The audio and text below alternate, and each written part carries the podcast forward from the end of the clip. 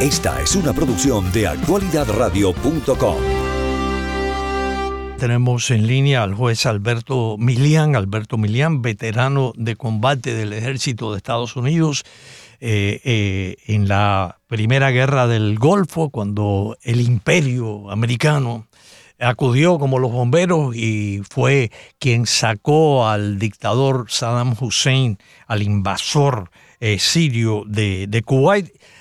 También el juez Milian, veterano de la acción armada eh, de Estados Unidos que sacó del poder al dictador narcotraficante Manuel Noriega, si hay democracia hoy en, Panamá eh, y no hay la, aquella dictadura de Noriega, fue por gente como Alberto Milian. El imperio, eh, los yanquis tenebrosos, etcétera, que siempre son los que apagan los fuegos que inician otros. Juez, ¿cómo está? Muy bien, muchas gracias por esa presentación, pero fue un humilde servidor de esta nación. Eh, habíamos más de medio millón en la guerra del Golfo y por supuesto un sinnúmero de, de militares que participaron en la guerra de Panamá, pero siempre me siento muy agradecido que este país me dio la oportunidad para devolverle eh, la gentileza de habernos dado eh, este, este exilio. Efectivamente que siempre ha sido una, una gran tradición en, en, Estados Unidos, sobre todo en los grupos eh, inmigrantes, que la gente, ya sea cuando había un servicio militar obligatorio o, o después cuando se abolió eso durante eh, tiempos de Nixon, que se sentían con la responsabilidad de algún tipo de servicio eh, humilde al país. Se ha perdido lamentablemente esa esa cosa que a mí me parece tan noble, tan, tan digna, ¿no? Pero bueno, es así, siempre se le agradece a, los veteranos como usted, juez. Y a eh, usted, Ricardo. Yo, eh, yo fui, el servicio mío fue muchísimo más humilde que el suyo y bien lejos de la metralla, pero estoy muy orgulloso y fue honorable. Eh, y me preocupa de que podemos tener otro cierre de gobierno. Yo lo digo constantemente. Yo no sé si la gente me entiende por acá, juez. Yo estoy seguro que usted me entiende. Que qué terrible sería, ¿no?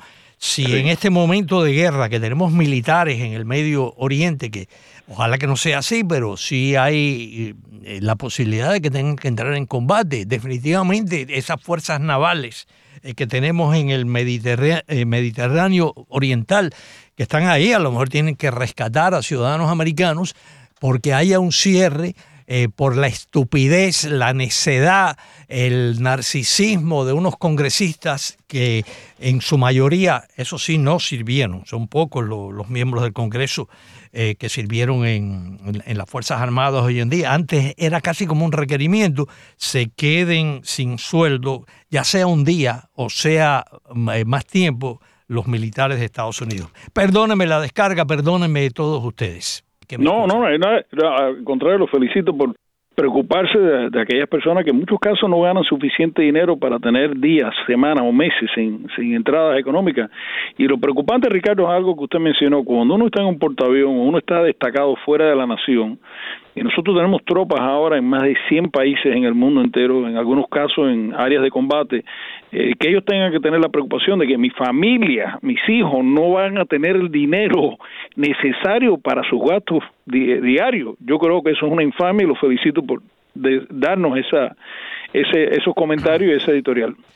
Juez, ¿qué pasó? Usted es un especialista en inteligencia militar, fue, fue capitán el, el juez. Verdaderamente no debemos hurgar, habrá más tiempo para eso, pero definitivamente tenemos que eh, tener eh, por lo menos una idea de cómo, qué, fallos eh, en la inteligencia de Israel, en, la inteligencia de Estados Unidos, en la inteligencia de Egipto. Hay que recordar que Israel y Egipto Israel de un lado, Egipto del otro, controlan el espacio aéreo, controlan la frontera marítima de, Gaza y, uno se pregunta cómo entraron todas esas armas, cómo, cómo se entrenaron sin que nadie se diera cuenta, eh, cómo es que pudieron entrar en Israel, qué puede haber pasado. Bueno, mira, yo creo que esto es un problema que continuamente ha estado ocurriendo en los últimos 50, 60 años en la inteligencia mundial. La realidad es que eh, por muchos años se ha dependido mucho en la tecnología, en cuestiones tecnológicas, en, eh, medios eh, electrónicos operativos que captan eh, mensajes electrónicos hoy en día cibernéticos, también a lo que se llama inteligencia de imágenes, image, intelligence, es inteligencia que viene de los satélites, hoy en día de los drones también. Eh, y yo creo que se ha olvidado que el, espionaje, que se dice que es la, después de la prostitución, la segunda profesión más antigua, necesita el, toque humano, necesita información, porque solamente los seres humanos pueden decirnos cuáles son las intenciones y la capacidad del enemigo, es decir, cuáles son sus planes, eh, qué intenciones tiene para llevar a cabo un ataque eh, terrorista. Eh, y esto empezó a comenzar con el nombramiento del almirante Stanfield Turner, Turner a la CIA bajo el presidente Jimmy Carter. Y Turner era un individuo que pensaba que la tecnología lo podía resolver todo. Y entonces él despidió en aquel momento más de 800 oficiales del servicio clandestino de la CIA. ¿Qué es lo que hace el servicio clandestino? El servicio clandestino recluta informantes, recluta agentes. Es decir, un oficial de la CIA no se le dice un agente. Él recluta agentes que son informantes que le pueden proveer información a los Estados Unidos sobre las intenciones y la capacidad de los enemigos de los Estados Unidos de América. Y a pesar de que Israel siempre ha tenido tres servicios de inteligencia muy Tiene el Shin Bet, que es el Servicio Interno de Seguridad o Contrainteligencia. Tiene el Mossad, que es como la CIA norteamericana que recluta espías o agentes en el extranjero. Y tiene lo que es eh, AMAN, que es la inteligencia militar. Eh, yo creo que ellos se habían dejado seducir por el poder de la tecnología. Por ejemplo, tenían muchas cámaras en esa pared en la frontera, tenían hasta ametralladoras que eran controladas robóticamente pero todo elemento de, de captar información puede ser víctima de un contraespionaje, un contraespionaje que puede crear una decepción en la mentalidad del enemigo. Por ejemplo, eh, eh, si se le puede captar o las vías de información, es decir, por llamadas telefónicas, eh, uno puede entregar desinformación, información errónea. Y yo creo que hubo un elemento de complacencia de parte de los servicios de seguridad de Israel eh, y que seguramente del Egipto también, que se habían comprometido con la idea. Yo creo que menos de dos semanas antes que este ataque, el asesor de seguridad nacional del presidente o el primer ministro Bibi Netanyahu eh, dijo públicamente que no veía que había un peligro en este momento jamás, al contrario, se habían enfocado más sobre el norte, sobre Hezbollah, eh, que ellos veían como un, un enemigo que estaba mucho más dispuesto a entregarse a algún tipo de enfrentamiento o combate. Pero yo creo que esa complacencia eh, es lo que nos lleva a los errores. Para Israel, esto es el 9-11 de ellos.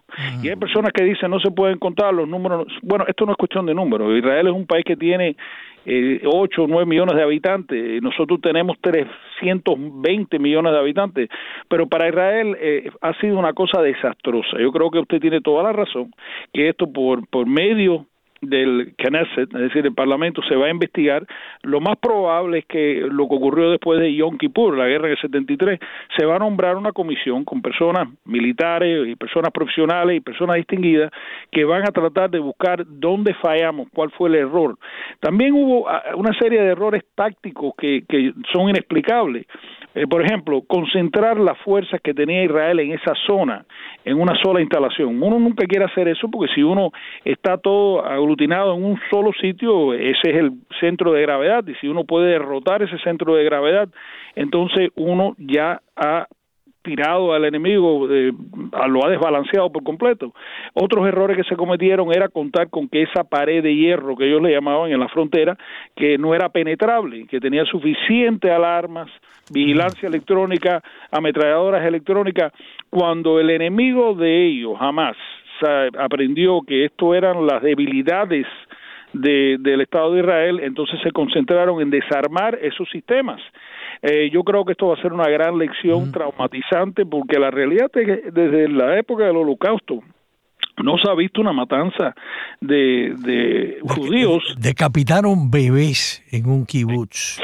Eh, niñitos de dos y tres años. Primero los mataron, luego les cortaron la, la cabeza. Yo como periodista escuchaba aquellas cosas y preferí no eh, repetir esa, esa noticia hasta que hubiera más confirmación. Ahora los más importantes medios del mundo eh, la confirman.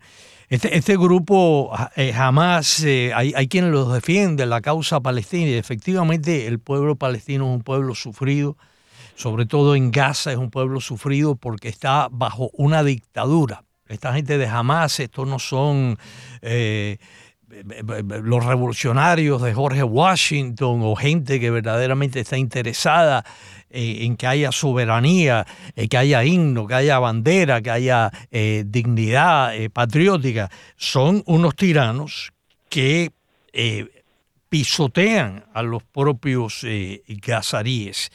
Eh, juez, ¿qué va a pasar ahora? A mí me preocupa porque esta va a ser una guerra eh, que cuando se intensifique no la hemos visto anteriormente. Los israelíes, me imagino yo, van a tener que entrar en Gaza de nuevo y van a, tener, para, si es que tienen como meta y dicen que así lo tienen, rescatar a, a los rehenes casa por casa, cuerpo a cuerpo. ¿Qué vamos a ver? En los próximos días? Bueno, lo primero que hay que hacer ahora, no para regresar al mismo tema, pero que tiene que recaudar Israel con la asistencia de los Estados Unidos y todos sus aliados, toda la inteligencia que se pueda captar. Es decir, uno no puede llevar a cabo una operación de rescate de rehenes sin tener muy buena inteligencia, inteligencia táctica. Y cuando me refiero a inteligencia táctica es dónde están los rehenes, quiénes son los rehenes, qué sistemas han establecido los terroristas para que no se puedan rescatar a los rehenes, cuáles son sus puntos más vulnerables, eh, cuál es la manera más efectiva de, de llevar a cabo ese ese rescate eh, es lo primero que van a hacer. Entonces ya cuando tengan suficiente información yo creo que van a montar operaciones de rescate. El, ejército de Israel yo no creo que debe ser nunca subestimado en operaciones militares. Recuérdate que ellos fueron a Antevi a pesar de la distancia que tenían, de a pesar de las condiciones que eran mucho más favorables para los terroristas, rescataron eh, un grupo un grupo enorme. Desgraciadamente la única muerte que tuvieron entre los militares fue el hermano precisamente de Benjamín Netanyahu, Jonathan. Entonces, ellos tienen que ahora buscar la manera de buscar el punto débil de esta operación de los terroristas. Por ejemplo, tienen que saber si los terroristas están metiendo todos estos rehenes en un solo sitio, si los han dividido en varios lugares, porque si lo hacen la coordinación va a tener que ser mucho más complicada para llevar a cabo una operación. Pero la buena noticia es que tienen todo el respaldo de los países civilizados y tienen el respaldo, por, ejemplo, de los Estados Unidos de América, que tengo entendido que el presidente Biden les ha prometido asistencia de las fuerzas especiales norteamericanas, que incluye el grupo que se llama Delta, que son para mí los mejores en este tipo de operación. Entonces yo creo que lo que va a pasar ahora es que van a recopilar toda la inteligencia posible. Lo otro que está ocurriendo, Ricardo, es lo mismo que viste en la guerra del Golfo. Están buscando los puntos débiles, los eslabones operacionales de Hamas y los están bombardeando. Eso es una tarea mucho más difícil, no solamente porque por, cuestiones de inteligencia, porque sabemos que Hamas históricamente ha utilizado hospitales, ha utilizado las mezquitas, ha utilizado eh, escuelas de niños. Para, eh, para estoraje de las armas que tienen escondidas. Y entonces eso complica la situación porque tampoco Israel quiere estar en la misma posición que Hamas, es decir, violar normas internacionales y hacer eh, civiles blancos de esos eh, ataques que deben de ser quirúrgicos. Lo otro que vamos a ver, yo creo, es que Israel está desarrollando un plan de cómo arrasar con Hamas dentro de Gaza. ¿Y es posible eso? ¿Usted cree que puedan descabezar eh, el liderazgo eh, de, de, Hamas? Otra pregunta, juez, que le tengo. ¿Usted cree que es posible que habrá un segundo frente en la frontera con el Líbano? Eh, que sean atacados los israelíes por Hezbollah dentro de la misma Cisjordania. ¿Usted cree que a lo mejor puede haber algún tipo de sublevación de la, de la población palestina? No, en Cisjordania yo creo que estamos bien y tenemos un aliado en el rey, el, monarca que ahora es, rey y, recuérdate que los que Israel está acostumbrado a, tener dos frentes como hicieron eh, en el caso de la guerra de Yom Kippur. Yo creo que ellos están preparados y por eso han movilizado más de 300 mil reservistas para tener suficientes tropas, para no demostrarle ningún tipo de punto vulnerable. También yo creo que el hecho que los Estados Unidos ha dicho públicamente y ha enviado no solamente un portaavión, pero un portaavión que deja apoyado por otros buques de guerra, que yo creo que eso le está avisando a cualquier enemigo que no vaya a pensar que Israel va a estar vulnerable porque está entretenida con la guerra en Gaza. Así que yo no creo que es un problema, pero la preocupación de la guerra como usted bien conoce, es que uno tiene que tener suficientes equipos para pelear en un campo uh, urbano. Es, es un tipo de guerra sumamente difícil. Se usan diferentes métodos y tácticas y hay que moverse con mucha cautela porque el enemigo ahora jamás ha tenido mucho tiempo para preparar el campo de batalla. El que está en la defensa siempre tiene ventaja.